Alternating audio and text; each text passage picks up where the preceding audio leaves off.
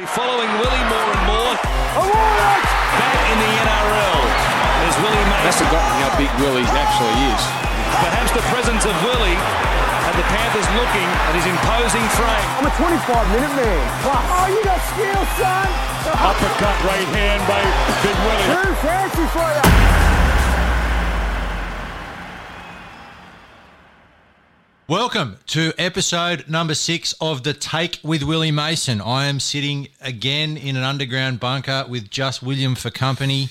Mate, we're going okay, but I would say the podcasting skill setup has failed us this week.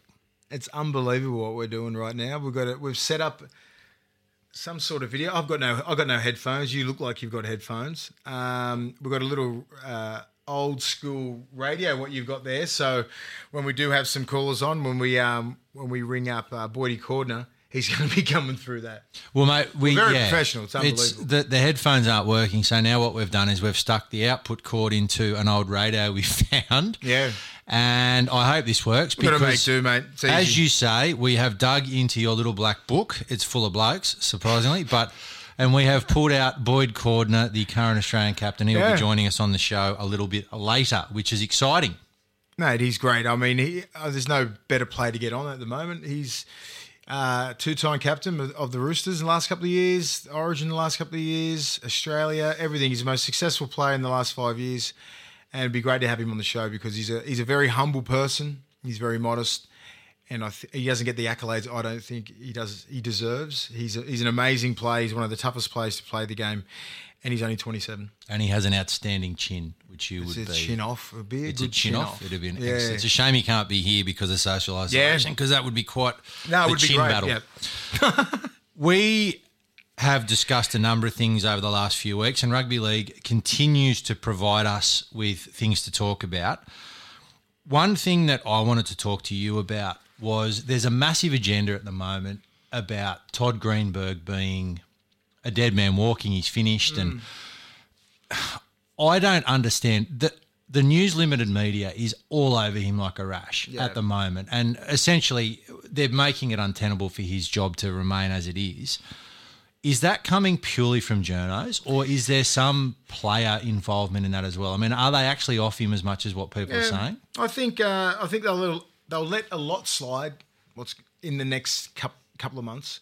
They'll let V'landys do a great job. Todd Greenberg's doing a good job, but he's he's betrayed the players, and that trust has gone. It's dissipated. How do you mean done. betrayed the players? Well, I mean, like way? people, people, you can put it in your own in your own words, but like when you guys like uh, BJ Lewis come out, like what, like with this whole um, pay cut and thing. That's no, that's only just an example. Like, oh yeah, uh, we'll take. We- We're taking so at that stage seventy five percent for players. Hmm. He's going to take twenty five percent. Or before that, he was going to take. He was going to stand down, then twenty five percent, and now he'll take with the players. So he's just with that that sort of those sort of actions with players and just say if I was a current if I was a current player, I'd be like, what's he doing? He's lying. What, what's he doing? Like, so when you lose the trust of the playing group, we'll let you get the game back on and go, yeah, yeah, yeah, and then they'll reassess everything. And I think he'll be he'll be done because you don't forget shit like this as a player or the board or anybody who's playing or paying the game because I think the NRL or ARL, what it's been called, New South Wales Rugby League, for the last since it's been televised has been just absolutely just just skimming off the top because I- much I for the last for the last year, especially when the NRL, especially for the NRL era, you know the game has has been making a shitload of money. And I mean, the game should be. I can understand why the players are. They're probably thinking, you know what, like why why why haven't why can't we have six why can't we have like we if the game worst case scenario six months out why why haven't we got why haven't they got their backs? Like we give you such a great product you know and we expected the game and the game makes x amount of dollars and we expect to be taken care of. Where it's a different it's a different kettle of fish. I know everybody is going through the, the some tough times any any sort of occupation but we're not like the NBA. We're not like the NFL where there's billionaire owners. We are run by a governing body, and we we we rely on they're, they're our boss. We rely on our boss to have our back when the game's making millions and millions of dollars. We just sit out there. We're just cattle. Bang, go out and play, guys. Go out and play. Here's Origin. What does Origin make? Shut your mouth. Just go out and play. You know, there's a lot of things that go on, grand finals, all this kind of stuff. No one knows. Players don't know. So we just shut up. We just go on, okay, we'll just get out there and play. Now, no one planned for a fucking pandemic. They did not. They did No. not plan for a pandemic when the books would have to go, all right, this is what we've been doing. Where the fuck is that money? What, what have we been? We've been generating all this money. We've signed the biggest deal, the biggest TV deal per capita in sports history. Where's that money gone? We're getting 500, 550 million dollars from TV rights a year. Like why, why don't we have four or five months? We're not paying. We're not paying. This is not the NFL. Where there's 160 million dollars a year uh, salary cap. We're talking 10 mil, maybe 10 mil, 160 million dollars a year. You can pay every single club if the NRL is earning that much money. I, Like I don't understand. that- so I think, sorry, I, the the players, once you betray them and they don't trust you as a leader, the RLPA will have their private meetings with players, and they'll go, "What do you think?" and they'll they'll turn on him. Well, V'landys is ruthless. I said that to you. When I like first V'landys, man, Mate, for some reason. I don't know, like- he's, he's he's doing a great job, but you know, at the end of the day, he's arrived, and all of a sudden, Greenberg, which who was doing a reasonable job up until now, he's just been thrown under the the, books bus have in a been big way. opened. The books are open. Like we we One thing that I'm surprised with, they reckon that there's 400 employees with the NRL, and that the EPL, which is worth 40 billion quadrillion dollars, has got 160. Yeah. I mean, how do they like? How do they justify two two and a half times that? I think we said it last week. There's 180 million plus just on salaries and all the bullshit. Like we're mm. not we're not the most proactive game in the world. We sit back. We just we just sit back and like the game hasn't grown in the last 10 years. The salary cap has, but we've bush footy's dying. All these other critical things that the game needs. Junior football's dying. All this kind of stuff is dying all around us. But the top echelon's pretty good. And we keep getting paid the NRL, which is the main thing, which goes on TV. But everything else, like the, I know bush footy, I get a lot of calls from people, a lot of a lot of people in in the DMs on Twitter, all this kind of stuff. What's up bush footy, bush footy, bush footy? And that's where it is. Like the young kids, they're not getting all, they're, they're not getting money. You know, we live in the eastern suburbs. There's clubs shutting down. You know, you hmm. can't get a full, you can't get under sevens to under 15s a, a packed roster like it was in the 80s and 90s because people are off the game. Probably, probably talking about rugby league in the eastern suburbs. Is Yeah, I know, but I mean, you talk, but I talk about Newcastle. When Newcastle's getting effective and Wollongong are get, getting effective with their juniors, something's wrong with the game. What do you reckon? I mean, I- I look at now the way they're talking about, you know, this Apollo, which is the worst name in the world. I Fuck mean, is Apollo? It's the moon landing. It's Yeah, I know, no, I don't know. stupid. anyway. Come on, But something That was you. That was V'landys, I think. Anyway, Fucking but project. Shut up. they're talking about Project Apollo now. What is one of the things that they're talking about in that? And, and obviously, the NFL. You follow the NFL. I don't. Love it. You've got people sliding into your DMs and you watch the NFL. I do not because I'm not cool. But what? Tell me about the conference system. Like they're talking about a conference system now. How how is that working? Well, over in the NFL, they have ob- back. It's different. Uh, This is this is why it's so hard because in America, it's a massive sport. Massive. It's the number one sport. So they've got 32 teams, and it's divided into d- different conferences. So there's an AFC and an NFC, and then AFC North, East, South, West. Four teams each, and then same for the NFC four teams each in each conference, north, east, south, west. And then you got to win your division. So this is on a bigger scale. You got to win your division. So if you if you win the NFC East, north, south, west, you go into a playoff system, and the second best record. And it gets a lot more technical. So if you don't really follow the game, fucking don't listen. So and and the same from the AFC, and then the winners from both conferences play in Super Bowl. Right. So that's what Gus is saying, and a lot of play, a lot of a lot of our listeners, they understand the NFL, and they know how how it is. So what I'm saying is, So not- how does it work in rugby league then? so, what's going on now? They they uh, the two conferences is 14 week season, four weeks for the final series, eight in Sydney, eight in the Sunshine Coast. Who is the eight in Sydney, and who are the eight on the Sunshine Coast? That's what I want to know. And there's a lot of whinging about the points at the start of the year. If it's a new season, I'm sorry, I heard some coaches whinge about it. If it's a new competition, fucking shut up. It's four points. Hmm. Like, get over it. Just because you're a bottom, these teams that were bottom feeders for the last couple of years, oh my god, where are our points? It's a new season. This is some shit.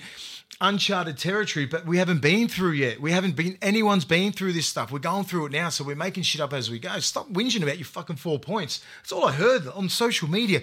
Oh my God, this, are we going to carry it over? Oh man, it, made me fucking sick. I Well, couldn't play, believe it's it. not probably not the players. It's not the that, players. it? it's not the players. It's the coaches They and the just wanna get paid. administrators. Like, shut up. The kids, all these, all these boys want to do is get on the field and play. So there'll be two conferences and a four-week final series, which take us. It'll take us to eight weeks total. But I want to, I want to know who's north and south. So that that's what it would pretty much be called. The North North Conference, South Conference. We meet up four-week series. It'll be two, two, bang two of the best, or maybe three of the best, maybe, and then three three top ones, and then they'll prob- they'll figure it out. Yeah. But like I just I, I'm not sure. The we're not a proactive sport, and I can understand these old dinosaurs coming out. Oh, it's not going to fucking work. It's not going to work. That's what we do as Aussies, and that's what we do as for sport. We're not proactive. We don't want to grow. We don't want to grow the game. America, the blueprint is there. They have a, obviously they have a bigger market, but go with the times. Like just try, just try it. So are you saying that naming this particular project after a moon landing of 50 years ago isn't proactive? Is that what you're saying? They could have named it. Who is that? Wayne Pearce? Fuck me. At Wayne Pearce. times. He played in the Should've 89 grand bloody- final with McNeil. Yeah, should have called the McNeil Project. That's about it. It's 100% should be Mc- McNeil should be on the board too. I don't know. Uh, do you, what do you think about it? When I when I when I say this to you as a, as a fan, I'm going, all right. Well, this is what we're going to do. We've got the next, you know, we've got a 14 week season. Um, we're going to play. We're going to have eight in Sydney, eight on the Sunshine Coast. Pick. oh, Do the Sydney Sydney team stay here? Do the Queensland team stay up there? Do you know what I reckon, Will? Honestly, I reckon what what the fans want is to have games. And so all you can dress, you, you can put as much lipstick on a pig as you want. It's still a pig. All they want is for games to be on. So whether it's conferences, whether it's people team, that no one cares. People just want to see big, moment, strong blokes running into each other. That's bit it. of a um, side note. WrestleMania was on on the weekend. 945 million viewers, biggest ever.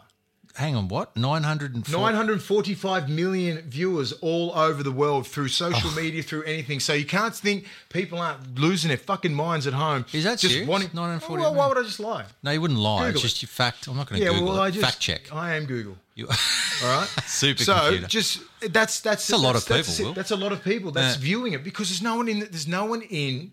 There is no one there. Obviously, there's empty stadiums. Play doing wrestling. Like, do you know what I mean? Like, nine- Wrestling? wrestling. That's what I'm saying. So if you don't think there's a market for something, that's why the NBA want to get there because they want to fucking dominate the market right now. Yeah. The NFL ain't moving. No. They're going. We're going to do this. They're going to do. Um, they're going to do uh, some sort for the for the draft. They're doing a sort of reality sort of shit. I don't know what they're doing, but it's pretty cool. Um, the soc- soccer's trying to do it. NBA's trying to do it. Everybody's trying to do it because they know we're all sitting at home. What are you doing at home? You're watching fucking Netflix. You're going through that a hundred times. I mean, you you are still working because you're a pharmacist, but your average Joe is losing their fucking You mind at home. genuinely do not want to know what I'm doing at home to fill my time, William. But I'm just not- saying, like I talk to all the boys, and I know what they're doing. They're like, I'm so bored. I've watched everything on Netflix, everything on Stan, Disney Plus, all this is Foxtel reruns. I'm just sick of the fucking reruns. I'm still my head in. If I see another fucking mock team or a bullshit game from the 80s or 90s or whatever, it's just like that's good for the off season. But right now, I'm like, I'm sick of like, like oh, Paul Gallen's best team or like Billy Slater's best team, but. They're employed by Channel Nine to do this sort of They shit. They had one of your games on the other day. I watched Yeah, that. but I'm just, right. are you, are you sick of the? Not good. Are you sick of the um? I just want footy, you know. And, and I- Exactly. so your average, your average person who I don't watch rugby league, I don't watch AFL, I don't do. You're killing for some sort of sport. something, something, and that's why I think the conference, whatever gets Who it over the line, who cares? What in what form it comes back? If they need to dress it up and they need we, to tou- sell it, we touched on it last. We touched on it last week. just have and people the playing. and but the thing is, it's gone to another. It's gone to another level, really, um, with the with the what is it? Um, hang on, I actually wrote it down. Solitary for- confinement. They want for to people who can't solitary. because people can't see what you've got here, William, and it worries me every week. So Yeah. you don't often take notes, but when you do, you write down like a stream of consciousness, and then you color it in with different colored textures. Yes. and it just it, I cannot cope with it. Can you just read what you need to read and then put that away Anyway, 14 days solitary confinement for these kids. Could you do it If it meant playing footy, I would. by yourself? That's what solitary confinement means, William. Yeah. If I had to, Okay. If I okay, had- genius. if I Thanks if, for elaborating. God. if if I had to, and it was a choice between, I mean, you got to remember these blokes are giving up contracts that are worth big money. So Mm. if they need to sit in a hotel room and watch Netflix and attack themselves for 14 days, then they'll do it. You know, they'd be happy to do it. Pornhub will be getting a fair run. It, well, you're giving away for free now, premium. I Is it? That. Yeah. I Oh, you that. dirtbag. But I I- just no, think, someone told at the me. moment, Read it. at the moment now, like I'm just trying to think of your average footballer who's just sitting at home doing their heads in. You know, like they're all they, they're used to the, the the bubble which they're going to be actually put into, but they've escaped the bubble because they don't know any different. I said I think I, I touched on it last week of what's what these guys are doing. Like they've, they've pretty much fooled everyone. You know, social media fools everyone. Yeah. So when you see your favorite player going down the park and oh he's doing he must be training. It's a microcosm of what they do in the day. It's a minute. Like these kids have to go home, you know, and just do it. Like if you if you're a single bloke, if you're a married bloke or whatever, you got to deal with yourself every single day. You are used to getting told what to do every day. You're on a schedule. You eat, live, breathe, shit, football non-stop. And these kids, like I, I look at um, like Cameron Smith, he come out and goes, "Oh, I couldn't do the solitary confinement." Of course, you fucking can't. You're 37 years old. You've been playing for 20 years.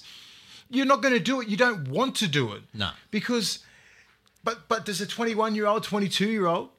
They just want to play footy. They don't care. No. They don't care. Players play. Players play, and that's all we know. We just want to get out there. We don't give a fuck about crowds. Anything like that, that's we, we don't we just don't care. I know these kids just want to get out there, and especially when they go, all right, well, you're going to get like if we don't play, boys, fifty to seventy percent of your cash might be gone. All of a sudden, you are living paycheck to paycheck, getting your 15,000, 20,000 or something after tax. And then you're sitting at home going, shit, that's going to get halved. And then half it again from the tax man. You're sitting there with three, four grand. Does that pay your mortgage? Does that pay your car? Does that pay everything? You're in the fucking red. That's what's going to happen for four or five months. And so that's that's just real talk. And I know what these kids are like. And I see, I watch, I, I, I follow them on social media. I do all this, and I know that's just a little fucking fight. You, you never, you never put a shit photo. You never put something when you're looking real shit and down. You never see that. You never I don't put- have you- much choice You know what I mean? But you, but you never, but you never go out. You never go. Oh my god, I look real shit. I don't look ripped. I don't do this. I don't do that. Life's not good. You never put negative stuff up. No. because you want to put this you want to portray to everybody that you, everything's all good, but mo- most of the time things are all good. But you need they have to go home and deal with themselves. And if you don't have structure in your life right now, and your life's all over the place, and you live in paycheck to paycheck, and you are not balanced, Wayne Bennett was massive on this. You need a balanced life outside of football, and that it coincides with both. You know, you need to like have both for your football to be at the optimum. You need a balanced lifestyle. That's true. Whether it be nutrition, off-field drinking, anything, anything like that, your life is so important. And I just think these kids right now, because they're out of the NRL bubble, where they get protected all the time, they've got to do their own training. It's like, well, do you, do like all you can do is get messages from your trainer. Go out and do you know 10 100s and Malcolms and all this kind of stuff and burpees and weights, all this stuff. Yeah, yeah, no worries. Well, mate, seeing as you are a big dog and you do have a very impressive black book, why don't you stick this cord thing into your phone and let's yeah. let's ring Boyd Cordner, the current Australian captain, the current uh, premiership winning Roosters captain. He's Oh, done everything in the game. We, as I said, we're going to try Andrew and John's just tried to ring me. Oh no! oh, big dog. All right, all right. Here we go.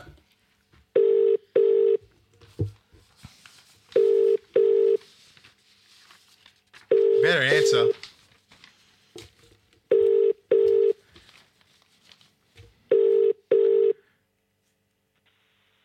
Hello. Boydie, Willie Mason. I thought you weren't going to fucking answer. You kidding me? Oh, really? Nah, it's all good. How are you, mate? Yeah, all good, mate. What's happening? Nah, not a lot, to mate. chat? Yeah, yep, yep. Mate, you're actually we because we're not very good at this. Boyd, it's Ian Byrne speaking. How are you, mate? G'day, mate. Yeah, I'm good. Um, we we're literally what we've done now is we've rigged it up. We've got to do it in our in the garage by ourselves, and we've rigged it up. Yeah. And you're coming through a 1950s radio at the moment, so I hope you can hear You're us. all killing right. it. Fucking hell. It's all about the content, mate. It's all about the content. yeah, that's it. Now, mate, one thing I- like we talked last week. Last week they were talking about you blokes all being isolated up at Tangalooma, Tangalooma Island Resort. As Yeah, of today, changed. They're sticking you at Homebush. That is the greatest downgrade in the history of the world. You've gone from Yeah, I know. To Homebush.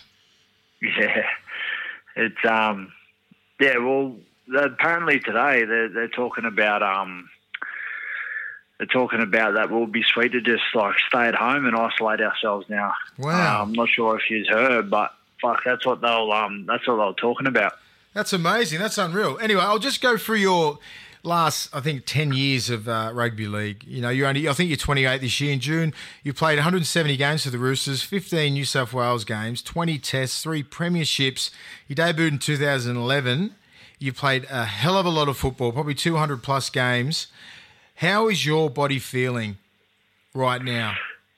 Yeah, look, it's actually feeling really good after a, a full preseason and um and and having this break off as well has probably been a blessing in disguise, to be honest. But um, yeah, it's probably well documented about my injuries at a at a young age, and then obviously you know really like some of the the injuries that people don't know about that you just have to Yeah. you know, continue on and play on with week to week. Um, you know, that's what we signed up for. And, you know, this break has probably come at a good time in my career, to be honest. So, um, really looking forward to, you know, getting that training in and, and resting the body as well. Yeah, because we I seeing you, you know, last Monday, and we were talking about just you know yourself, Boyd Cordner, as a, as a 27, 28 year old, played a hell of a lot of football. You know, your three premierships and and your big campaigns into into final series since you pretty much debuted.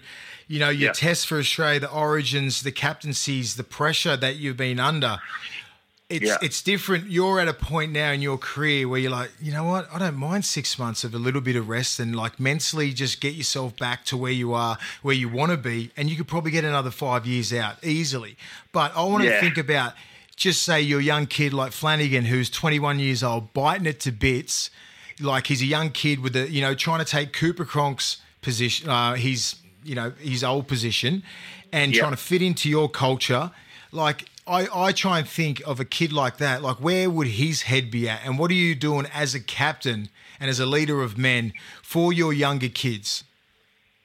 Yeah, sure. Um, you know, it's obviously would have been playing on his mind ever since he um, he signed with the club. But he's come in and he's been outstanding. Um, you can just see, you know, you, you sort of have to have that level head and that confidence about you as a young half these days, and he certainly does have that. He's he's been uh, respectful, which is a big thing. Yeah. Um, coming from a coming into a new team and a new system, being a young kid, so look, he's definitely um, impressed us all there at the Roosters with his attitude and the way he's turned up for training. And you know, uh, it's going to be hard. Like it's hard for for guys like myself, or it's hard for guys like Mitch Aubusson, who's been playing for 15 years, and we, we this is the unknown. We sort of haven't Yeah. been able to deal with it, but.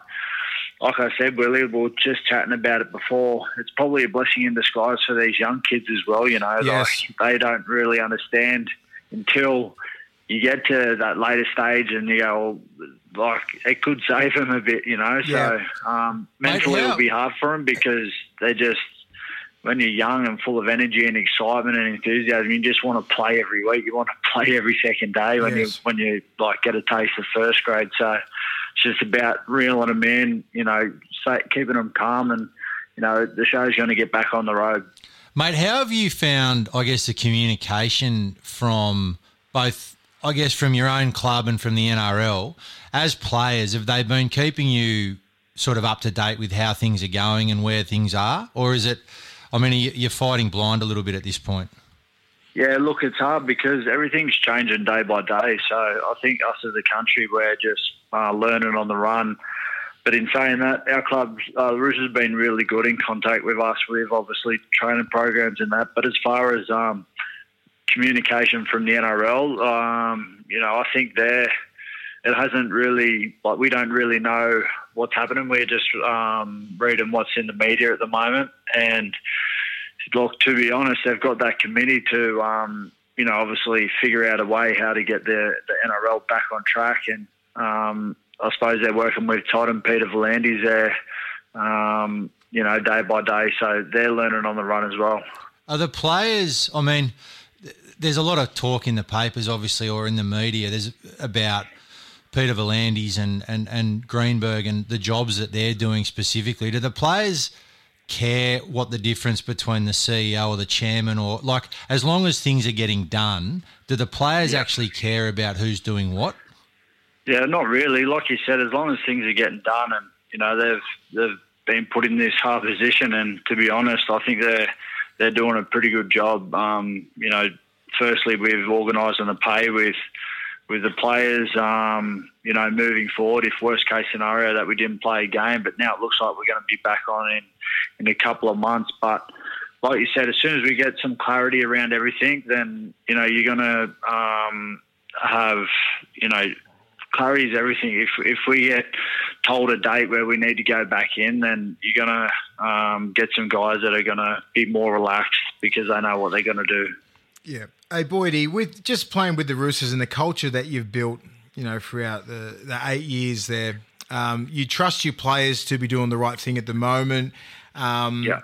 But when you but when you do go into camp, like how are you going to deal with this um, solitary confinement, mate? Just personally, how are you going to deal with this, and how many how many other like just say you know people that have got uh, wives and kids and everything like that. Yeah. You know, like could could you deal with you know, the 14 days of just solitary confinement because that would do a lot of blokes' heads in. I mean, I know a lot of rugby league players and we're built different. And you know, can you can you deal can you deal with your own self for 14 days, mate? Because it's it's unbelievable what they're asking. Yeah, it is, and you know, it's it's a it's a big ask, um, but you just have to look at the sacrifices and and what rugby league has given us and the life Yeah. it's led us. So it's just about you know we have to give back at a time like this, and it's something that we're going to have to do. It's something that's going to be tough for for a lot of players. I know with myself, I'm okay. I don't really have kids or or that sort of commitment yet in my life, so it would be easier for a guy like me compared to a guy like Jared who has two Yeah. daughters. You know what I mean? So, but then again, like it is something that we're going to have to do. Mate, I, one thing, a general workplace, like if you go to a general job, whether it's a tradie or whatever you're doing in a job, Yeah, you, you you've got workmates. They're not necessarily your best mates. Whereas in your in a footy club, you're literally with those blokes all the time. They end up being essentially your closest group of friends because that's just the way football works. yeah. Do you do you find that it's more difficult? And obviously, being captain of the of, of the club as well, do you find it more difficult that you're not seeing these blokes where you've been seeing them every day for however many years now, Yeah, and then yeah. that all of a sudden you're not seeing them every day? How do how do you Yeah. try and keep that group feel going? Yeah, it's it's hard, but then again, like you know, that that's why you play footy. And Willie will tell you, you you there's not a better feeling when you know you bust your ass together and a, a, a long pre-season hot day, and then sitting around after, like what you have just gone through together. Um, after playing a, a, a big game, a semi-final, and you you win in and you're sitting around the sheds, you know that's they're feelings that you just can't buy, or, or feelings that yeah, you just you just can't can't buy or can't match, and to have that taken away from you, I mean, it's yeah, it, it's hard to adjust. I mean, we're, we're lucky we've got smartphones and that now. We've got WhatsApp groups, we've got FaceTimes or whatever, so we can stay in contact that way. But it's just not the same, you know, rocking up each day, like you said, with with your best mates and and yeah, going to work. I mean, like it's it's obviously different with you know putting on um, packing your toolbox or whatever, but you know we get the same satisfaction about you know working hard together and finishing the day off together. All right. Um, just I just want to ask, like the first two rounds, or the first was it first three, two or three? Two. Two. Uh, no crowds that second round. Yep. I mean, no, was it? was Yeah, it yeah, yeah. fact check. The second Fact round, yeah. check, the second Fact round. check. How was that? Like, I just, I can't. I, I mean, I love, I love the crowd. I hated the crowd sometimes, but it was a big. It's a big. It's a big thing in, in rugby league. That's when I was younger. When you were younger, boy, you just wanted to run out and see a massive Yeah. crowd and everybody. Especially, I think I think the wingers really miss them because they get to talk to the crowd a lot more than us. Yeah. But I just think, how, like, how was that? Playing in round two with nobody there, like I mean, was I just I just can't get into the mindset of you kids and what, what's been happening. Like, how was that? Yeah, it's um, it's different. It was probably the first time it sort of ever happened. But like you said, um, and and playing your your the start of your career, it's that's you get that's where you get your nerves and get your excitement because you're going to Brookvale Oval or you're going to play at um at, at the Knights Stadium. You know what I mean? And that's why you know that builds that emotion. Um, but yeah, uh, I didn't play the first couple of rounds, Will, but um, the the boys said it was quite different. Um, I was speaking to Dylan Napa, and he reckons that it just felt everything felt like bigger around him. The spaces felt bigger, Yeah, just because there might have been no one there. So it was a different feeling. But I reckon once kickoff goes, and you know you're in a com- Yeah, you're in a think, yeah, competition, and think- it's you versus them, then I reckon it probably gets more personal. But I, I think I think obviously you're you're in the middle and on the edge, and you're you're right in the business there. It would be a lot easier for us, like to not really think about the crowd. Um, Yeah, But like if you're an outside back, like you know your centers and Yeah, wingers, you- man, you are fucking Yeah. doing your head in. Like Yeah, imagine Blake sure. Ferguson and Fox and that. They just they they just want to sit on the sidelines, score tries, and just say hello to the crowd and take a piss. Exactly. And I just I'll couldn't have a lot of imagine. So even going into that, like state of origin, it's been talked about a lot. You brought it up, saying, look, and maybe our first sort of couple of games, we should be. It should be straight into origin.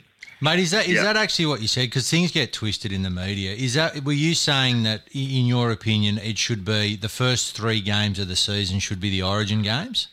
No, I didn't say that. I said the first, um, the first games where the crowds are allowed back. Yeah, then you right. should start that Origin series. so I that's didn't, yeah.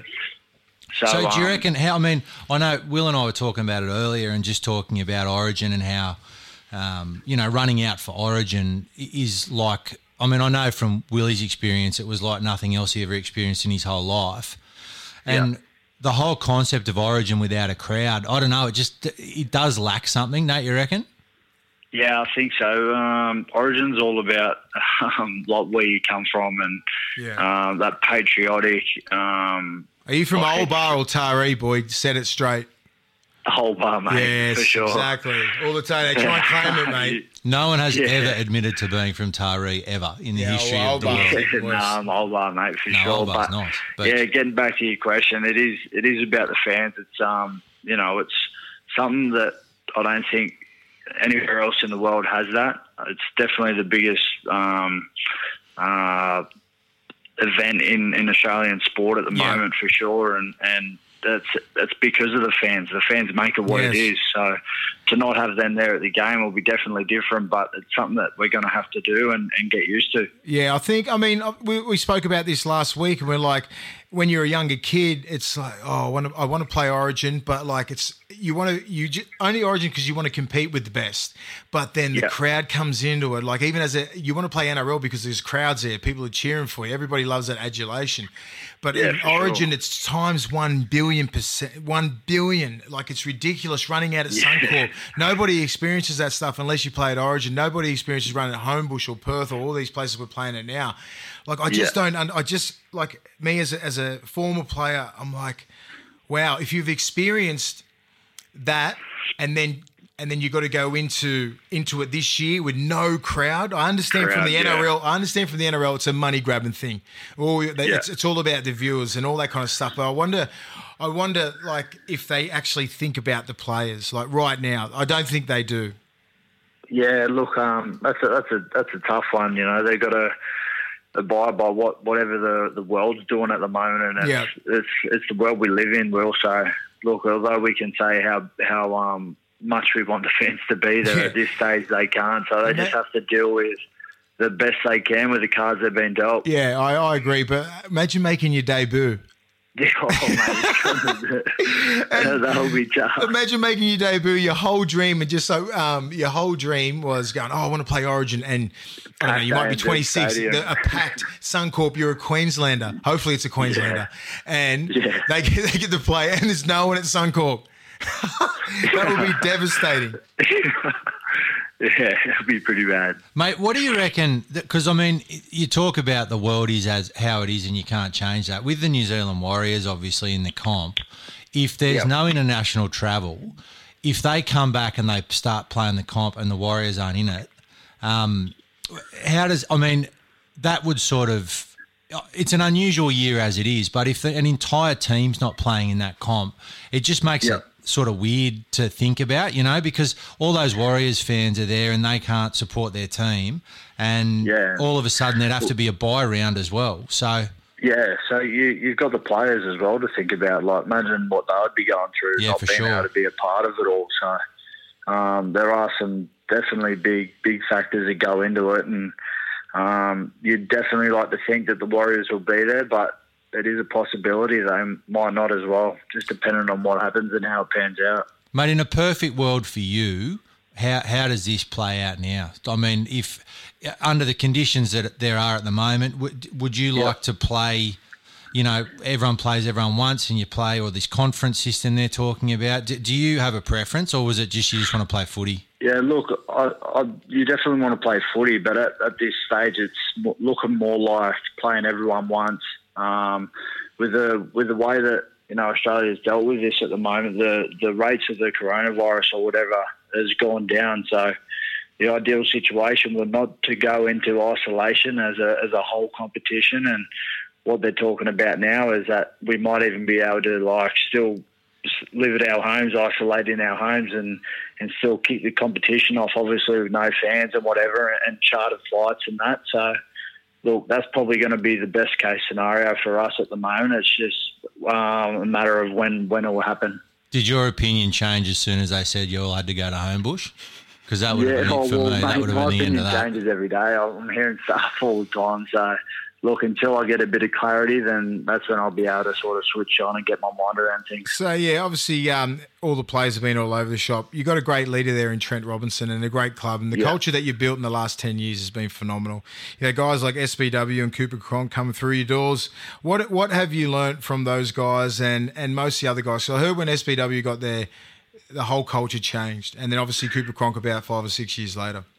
Yeah, because when you got to think about like when uh, Sonny come back, he's probably most of all of our our guys like heroes when we were growing up. You know, it was Yeah. the highlights. So whatever he was doing, you know, we wanted to do as well. Like he was training in the gym, and you know, we wanted to just like train like him. So whatever he was doing, he was lifting the standards up to the training and and and around the club, which which um, which then built the whole like our standards up higher. I mean, you, you've you've dealt with him yourself. Yeah, Well, with just uh, his professionalism, um, the way he attacks every single session he does, no matter what it is, his competitive nature, um, his lifestyle away from footy. Um, you know, he was just awesome influence to all us young boys.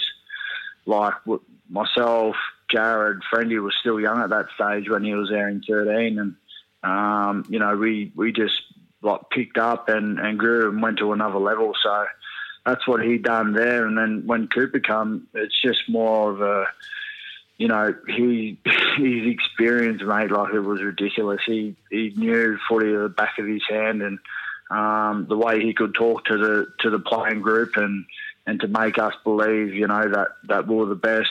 And you know, we went out and executed off that. So they're two very, very influential players that have come through the Roosters and have have made us um, the club we are today. Well, mate, it's been absolutely amazing having you on board tonight. We've uh, Yeah, thanks for having us. We've really enjoyed it, t- Boydie. chatting, mate, and uh, and thank you again. All we can do is, you know, wish you and all the, the players, not just for your own club, but for the whole NRL, the best. And you know, it's been a difficult situation, and I think everyone's handling it as well as they can. And mate, we really That's appreciate exactly your time. right. Yeah, all right, mate. Thanks, Boydie. that's all right. Thanks, guys. Ta. Cheers, mate. Cheers, Bye. mate. Later's, bye. There you go, Will. The main take-home message out of that was that Sonny Bill Williams was his hero and not you growing up. That's the only thing I took Mate, I remember playing against Boyd. Remember, I went on my little hiatus to the south of France, and I come back, and Boydie was probably about maybe twenty, and I was playing with the Knights, and I hadn't got my legs underneath me or anything like that, no preseason or anything. I was like, oh, I'll just run at this bloke, and he fucking smashed me. it was an unbelievable hit, and it was, I was like, holy. fuck. Fuck, this kid was supposed to be 20. I've known him since he was a young kid, 16 or 17 years old. He's always been a prodigy. And I'm like, oh, yeah, I'll test him out. Like, bang. I was like, oh, my God. Yeah. Fuck you, Boyd. Well, he's uh, he's a great, terrific he's a great player. and- He's the captain of our state and our country, and the one of the best clubs in Australia at the moment. So, it says a lot for him and how how modest he is and how humble he is about his achievements. I mean, I could have I could have rattled it a hell of a lot more. He's a leader of men, and I'm glad that he's. Um, he he has he's the captain of the Roosters, especially, but like even the leader of the NRL, like he's the Australian captain, so he pretty much says whatever, and they'll follow him. yeah. Um, so it's it's a, it's a credit to him and, and his family bringing him up such a great kid. He's always been like that. I mean, I rang him. I rang him this morning. I said, "Boy, I'm you know I'm doing podcasts. You know the take with Willie Mason and not Ian Byrne." And um, and he goes, "Yep, no worries." Didn't even question it. Didn't say anything. And then we, you know we just rang him. Then it was great. Did you mention my name though? Is that why he came on? Well, that was the clincher. It was the clincher. It was- it got him over done. the line. We'll get your little black book going for the rest of the year, and we'll see who else we can get on board. So, William, I must say that our introduction to gambling on the horses has been pretty average at best, and the clubs that are expecting to get money. Uh, Hi everyone. We don't really have any money for you yet, but, but we are working on it. Give us on it. time. Give us time. Come on. Give us time. It's it's a new thing for us, not for me. I mean, I'm you just- you know you know what you're talking about, but I'm pretty ordinary. clearly not William because I'm we, relying. I'm relying on you. No, you're not. You're relying You're on relying on PK. You're relying on my friends. Yeah, I know. Well, I'm relying on myself too, and that's working out very poorly. So, what we are going to do now is ring Jared from Neds. Jared, Should be happy. We've got this still rigged up, so here we go. Hopefully, We are answers. geniuses here. Guys, how are you? Jared, how are you, my friend? Very well. How are you? Mate, we are well. The only thing is, you are rigged out of a 1930s radio at the moment because uh, our headphones don't work. But We've nailed this. Isolation has been great, and this uh, social distancing, and we can't have anyone in this place, so we've got to we'll do all this shit by ourselves. So, excuse it. More than fair. No worries. It's working about as well as our tips worked last week, Jared. Now, you told me that you liked my tips. Did you let lie to me, Jared? You're lying. You lied to me last week. You were just writing down, going, "This guy has no idea." I was just trying to make friends in week one, so maybe we can look for something better. Right? All right, I get, I get it, I get it, I get it. Do you know what? You'll be our better friend if you tell us when these tips. Do you know? I stand by the tips I made last week. Horses, they're very Yeah, unpredictable. See, Ian's Yeah. different than me. Like he studies the guide every day. He does a lot of things. He's, Every he day? is- Settle down. He, he is a pharmacist. He's a beacon of the community, but he doesn't mind. A, he doesn't mind a punt. So he's he studies the guide a fair bit. Me, on the other hand, I'm re- I'm getting into it slowly, but Yep. as I said last week, I've got a couple of mates that think they know what they're talking about, but yeah, I'm, I'm, I'm they're yet to come anywhere near it. Mate, as you know, we expected very much to be betting on rugby league, which is something we know a bit about, and that's not obviously the case. And we talked about that last week for how that was affecting you. What, what's been big on the Neds uh, side this week? What are we betting on? It's been a pretty similar scene to last week. Thankfully, we haven't lost a whole lot more this week, which is uh, which has been good. Look, we've, we've been going big on the esports again. I know you were into that last week. I noticed actually that the uh, the V8 supercars are starting their esports series as we speak right now. Actually, so I'm sure we'll be getting quite of interest, a bit of interest in things like that. All of your uh, indoor sports are still going well. The uh, the table tennis is going big, and, and thankfully we've got horse racing in most jurisdictions. So uh, that's what we've been looking at. so, then- mate, just just explain to me again. So, with the esports V8, is is it essentially just the actual drivers sitting there playing Yes, Daytona? yeah. Is that what's going on? It is. They're sitting in a Yeah, car. It's it's very realistic. Yeah. Trust me, I've seen it. You've got problems too. I watch ESPN all the time, so I know what's going on. All the NASCAR drivers are doing doing it. The NBA players are playing 2K 20 to 2020. They're playing against each other. People are betting on people. It's like Dur- like uh, it would be like Kevin Durant versus someone else. They- They're playing each other. It's it's ridiculous. Like, and they're betting on it. People are betting on it. These guys like Yeah. uh, Andre Drummond. Like he was playing, um, I think someone else last um, last week, and he flogged the dude by sixty points. Like it's ridiculous. So people are actually gambling on this stuff, which is unbelievable. So I know. Yeah, I mean, when there's where there's human beings, there's there's gambling. Yeah, definitely. There's professional leagues around the world too. I mean, this is actually a serious thing. They're filling out stadiums now watching people play a range of different games. So it's uh, it's absolutely massive. And when it's got clear air like this, it really just does go to another level. And what about Fortnite? They can bet on things like Fortnite and all these other Yeah. games. It's unbelievable. Yep. They're All adventure there. games, Ian. If you haven't, uh, have- No, has my Finn- son plays Fortnite. Finn I play don't. Fortnite, but he like does. it's- I don't know if I'd bet on him. unbelievable. He's shit house at it. But Yeah. uh, now, so we are going to move into our tips for this week, Jared, and, and I believe. Now that I've done a bit of research on you, I always do a bit of research on people, and you're supposed to be some sort of guru, Jared. And so, what I want from you this week, my friend, is honesty. William has got a tip here. It's a very long winded tip, but he's going to read it out to you, and then I want you to tell me honestly what you think. All right. Uh, we've got Danon Premium in the Queen Elizabeth Stakes over 2,000 metres at Randwick, race eight, number one. It's a Japanese horse. He got here just in time for the COVID, or just before the time of COVID 19 lockdown. And he is walking straight into this grand final. You know, just like their electronics, Japanese horses are better than ours. And this bloke, Ricky, this bloke will be teaching a lesson at Randwick on Saturday with J Mac on board. Just like one plus one is two. This bad boy just keeps just keeps on winning. I like that right. Is this the same mate that's been t- tipping you in every other week? Yeah, hmm. poorly. Let's just Yeah. say So it's if been thing- unsuccessful. I think he might be turning a corner here because I actually completely agree with him. This horse is outstanding. Some form- yes. like you, well, like you said, I mean, it, this is going straight into its grand final year. Some of its form last year was truly world class. It beat Lys Gracieux, which came out and won the Cox Plate here last year. It also finished second in a race called the Tenno Sho, which is sort of widely known as one of the world's better races. And it finished second behind a horse called Almond Eye, in that, which certainly since Winx has retired, is quite widely uh, considered one of, if not the best horse in the world. I think if he turns up in any sort of condition on Saturday, he'll just be winning as well. So, Will, you might be steering us finally All in right. a winner here, which is outstanding. Yeah, I know. Now, are you or are you not worried about this Japanese horse bringing over coronavirus, Jared?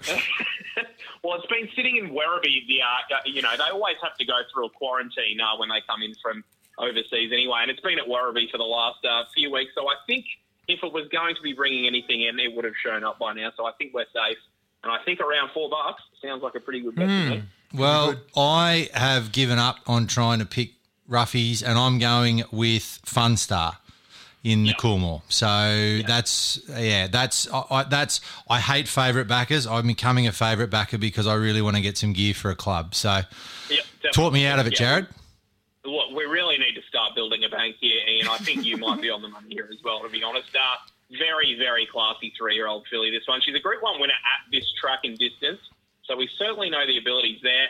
She stepped out over 2,000 metres a couple of weeks ago. I'm actually happy to forgive her run for fourth there. That was her first crack at it. I think getting back to the mile here is ideal. And as the only three-year-old filly in the field, she's only got to carry 54 and a half kilos. James McDonald is riding this horse as well, and he just rides like a man possessed at the moment.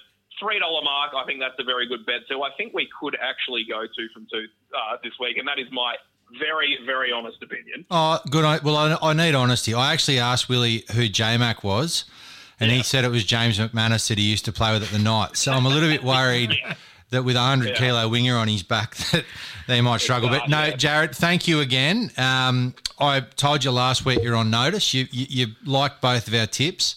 Last week we came up with Donut. So this week we're Yeah, confident. He, he was trying to make friends last week. He's Yeah. yeah Now well, we're yeah, friends. Yeah, true. All right. Well, uh, fingers crossed for us here and for the punters, and of course for the lucky club that we're trying to uh, to actually build a bank for here. If we don't get one home this week, maybe I'll just uh, try and spend the week digging into the form and finding something myself. You might, you might have to help us. Like, Yeah, I'm pretty time. happy with these ones, so uh, so here's hoping for all of us here. All right. Well, you'll have egg on your face too, mate. We'll speak to you next week and we'll see how we went. All right, thanks, Thanks, guys. Jared. Good luck this See you, weekend. mate. Cheers. Thanks for your All right, support, ya. mate. See ya. All right, thanks, guys. Bye. There you go, Will. Well, he likes what we've said. and just remember to uh, gamble responsibly. You know, Mate, we have to gamble responsibly because we cannot win. I always do. We are gambling very responsibly. I wish we would gamble more responsibly with Jared telling us what to win. But anyway, we will move on next week. So, William, if I had to say to you, who is the greatest rugby league player, and I already know the answer to this, who is the greatest rugby league player of all time? Who is it? McNeil. McNeil. Yeah. 100% McNeil. They've So been naming all these teams, and I'm just very disappointed that he's not in it. he should be in every team ever named. On the and bench also, starting? he should have also been the president of the United States. But Donald Trump is that. So we are going to, every week, we are going to award the McNeil Lemon Award. And Now- you've, and you've, I don't, I'm not sure if you actually wore that shirt on purpose, but I actually go did. and buy your track, your track record. It's I- just a shit shirt. It's I do love a shit shirt, but in saying that, I wore it specifically for this award. Mm. So, Mick Neal being probably the greatest rugby league player and probably the greatest human of all time, Mm. we have decided to give an award each week to the person who has least lived up to the McNeil name. Yeah. Now, I this week I, my award goes to the imbeciles who tried to rob my house. So I had uh, Tell people about that actually. well on Monday night. You messaged me the other day, and I'm saying, "How was your weekend?" And you're like, uh, "Nearly got robbed." So Well, my dog just- was going berserk, so I came downstairs and I heard voices. and it's a very vicious dog. Everyone. it's a groodle. it's a it's a groodle that sleeps on a beanbag. So we we basically um, I came downstairs. The lights were off. The dog was going berserk. I let him out to prove that there was no one there. I looked, tried to look at the time. The time was off, as in the clock was off. I went, oh, the mains have gone. Went out to the main box. Someone had turned all the mains off, so they obviously decided they were going to come in and rob the joint. Oh. I ran into the spare room, grabbed a bat. I thought it was a baseball bat. It's not. It's a t-ball bat. And then I ran out the front of the house, waving this bat around, looking for someone. Worked out I was in the nude. Ran back into the house, looked at the dog. The dog's looking at me. I'm there nude with a t-ball bat. And I thought, Have to you had any myself- beverages the night before? no, I actually hadn't. No, that's okay. just yeah, it's Just just, for all the ladies out there. I sleep in the nude, but uh, yeah, the t-ball bat and the robbing. So those two imbeciles that robbed the bat. First of all, don't click every single switch. Just pull the fuse box, you imbeciles. And second of all, case a joint so you know there's no jo- there's no dog there. So that's the McNeil Lemon Award goes to the two clowns that tried to rob. Well, I hope they don't actually do that again because that's actually fucking disappointing. My lemon of the week goes to that whole court that had anything to do with George Pell. Anything to do with it, the sentencings or anything like that, and obviously the judge and all that kind of stuff. I just, I just can't believe it. It's ridiculous. Um, I'll tell you what. If Mick Neal was a High Court judge, George Pell would still be in jail. Yeah. Yeah. Good it's, you, it's embarrassing. I just, yeah. With everything that's going on now, with this shitty little world that we're living in, and we let that guy go. Maybe you'll get coronavirus. Unbelievable. So next week we will have a special McNeil Award. The Lemon of the Week, the McNeil Lemon of the Week, will be given to the person who is least likely to live up to McNeil's high standards. William, speaking of high standards, your stories about kangaroo tours, they've taken on a life of their own. And not unsurprisingly, they're one of the most popular parts of our segment every week. so, would you care to give us another story about bad behaviour on kangaroo tours? It's not bad behaviour. It's just of course normal. Uh, anyway, um, I'm not sure what year it was. Either three, four, or five. Uh, take your pick. Um, okay, okay, it must be five because we got beat. So everyone was really disappointed. We're in we're in Manchester. We had a massive night out. We know we've got a bus in the morning, about a nine o'clock bus, all the way down to London. Stay the night. So if you're following the stories before, stay the night. Then we will go on to Mexico. Mexico. Exactly. So this is the this is the prequel to all that kind of stuff, and I didn't even mean that. So I'm a genius. Um, we're on the on the bus down. So Wayne Bennett is the coach. That's the only name I'll mention. Only name I'll mention because he's a coach. He don't drink. He doesn't do anything. He's just a great human being. Um, so we've gotten home around about six ish in the morning from the the Saturday, the Saturday um, Saturday night fiascos. Uh, a few boys went to sleep, a few boys didn't, whatever. Just get on the bus at nine o'clock. Nine o'clock bus. It's about six hour trip. So Wayne's like, he comes up the back, and we're all we're all sitting around the, the beer, the big the, the esky or whatever. So he sits on it. And we're like, fuck. He goes, all right, none of you guys, you know, you're not going to do this, you're not going to do that, you're not going to drink all the way to London. We were relying on just getting on the piss the whole time, just and just coming back, coming into London with a, you know, Skinful. full sail. uh, so he he sits on that, and when he thinks he's got one on us, and he probably tells this story now. I don't think I've told him. Um, so we already sort of knew that he was going to do something stupid like that. So myself and a few of the boys, oh, about probably about thirteen of us, we've already packed. We've bought, bought about I don't know six bottles of vodka. And we already had the Powerade, so he thought that we were hydrating, drinking all these Powerades. We're smashing it heap full of, like, nearly half of it full of vodka. So you're a professional athlete, and what you are doing on a team Yes. bus is you are drinking Powerades, Vodka Powerades. vodka Powerades. The That's blue one. Thing. The blue one. Yeah, it's Blue one's the amazing. It is. So we were just tipping up everyone's drink. We had the, they had the esky right there, so it's one 0 to us, massively. So Wayne Bennett hour- thinks you're not drinking. Yeah, he point. goes, oh, and he's sitting up the back, and he thinks he's getting. And then and then he goes from an hour out into London, he'll get off, and then we Off can start drinking beer. so so he doesn't even realize everyone is so fucked, and we were drinking the whole way into London. And and I'm talking these. It was about a trip. It was easy, like four shots into these. We weren't even. There was no. There was no. There was no measuring, mate. It was like put the vodka in, There is a- smash, drink a little bit of the, drink your Gatorade, have a fair sip of it, like he would see it, and then just bang up the back. So we had a good angle on him. We were up the back, and um, I was the main sort of bloke. Me and another couple of guys. Uh, so anyway, we have a massive night. So we continue that. We get down to, we get down there probably I don't know, two o'clock in the Arvo. I think we pack into our um, Hang on, hang hotel. on, hang on, William. So it's a six-hour bus trip. Whatever, do the math. No, no, I'm doing the math. I know, you do, started I know. drinking a vodka Powerade at eight o'clock in the morning. Nine, We had an hour on the bus without vodka Powerades. whatever. You know what I mean? Looking at scenery. Yeah, we do it. So we got out, and so we went to uh, a pub in London, and we had a, we had a ridiculous night. It was one of the best nights. This is leading up into us fucking off to Cabo. So, but we get home that night, ev and individually. So as, as I said, like we were the first Aussie team to get beat, and it was embarrassing and all that sort of shit. So we didn't really need anyone. So Wayne's the sort of bloke after games. He doesn't really kick you while you're down waiting for the per- first time, the perfect time, two days on the piss, very emotional, all that kind of stuff. You're coming home, and then Wayne's waiting in the fucking foyer and just absolutely tearing shreds off you. So everybody knew, so everyone was texting each other going, Wayne's in the foyer, Wayne's in the foyer. So individually, for everybody who went out, I think it was a squad of like 25, 25 went out, but a lot of them come home early, they're flying out, blah, blah, we're going each way. But a lot of us, we were, we were coming in the same time, and then like we got sat down in the foyer, and Wayne just give us like. I, I, I seen blokes like in tears when they left. We were hiding in rooms. It was unbelievable the stuff because he was sober as hell, and he was just like wasn't talking about football. He was talking about life shit. It fucking cut to the core. Was, I'm 25 years old. It was about, you know, the, the, the five of us that went to Mexico were 25 years old. Do you really need to go to Mexico? We're getting all these sort of talks. It was unbelievable. There's, there was blokes hiding. There was blokes hiding in rooms. There was guys like in tears. It was it was amazing. Do you know what, William? I feel like professional sport has changed somewhat in the last 15 years. Oh, it was it was unbelievable. And a a coach like coach and all that never really sits down, does anything. But that was the last time we coached Australia, 2005.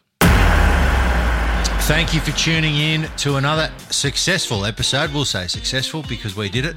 A successful episode of The Take with Willie Mason. We are available on all of your podcast channels. We are Apple, we are Spotify, we're on Acast, we're everywhere. So please tune in. We're loving doing this, and the more you support us, the longer we can do it.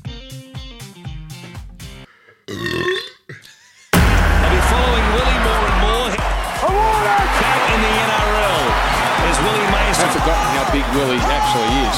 Perhaps the presence of Willie had the Panthers looking at his imposing frame. I'm a 25 minute man. Plus. Oh, you got skill, son.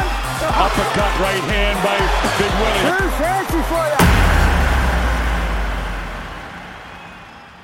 You've been listening to The Take with Willie Mason and co-host Ian Byrne. Produced by Craig Trewick, recorded and engineered by Zig Parker of Green Room Sydney, and presented by the Handshake Media Network.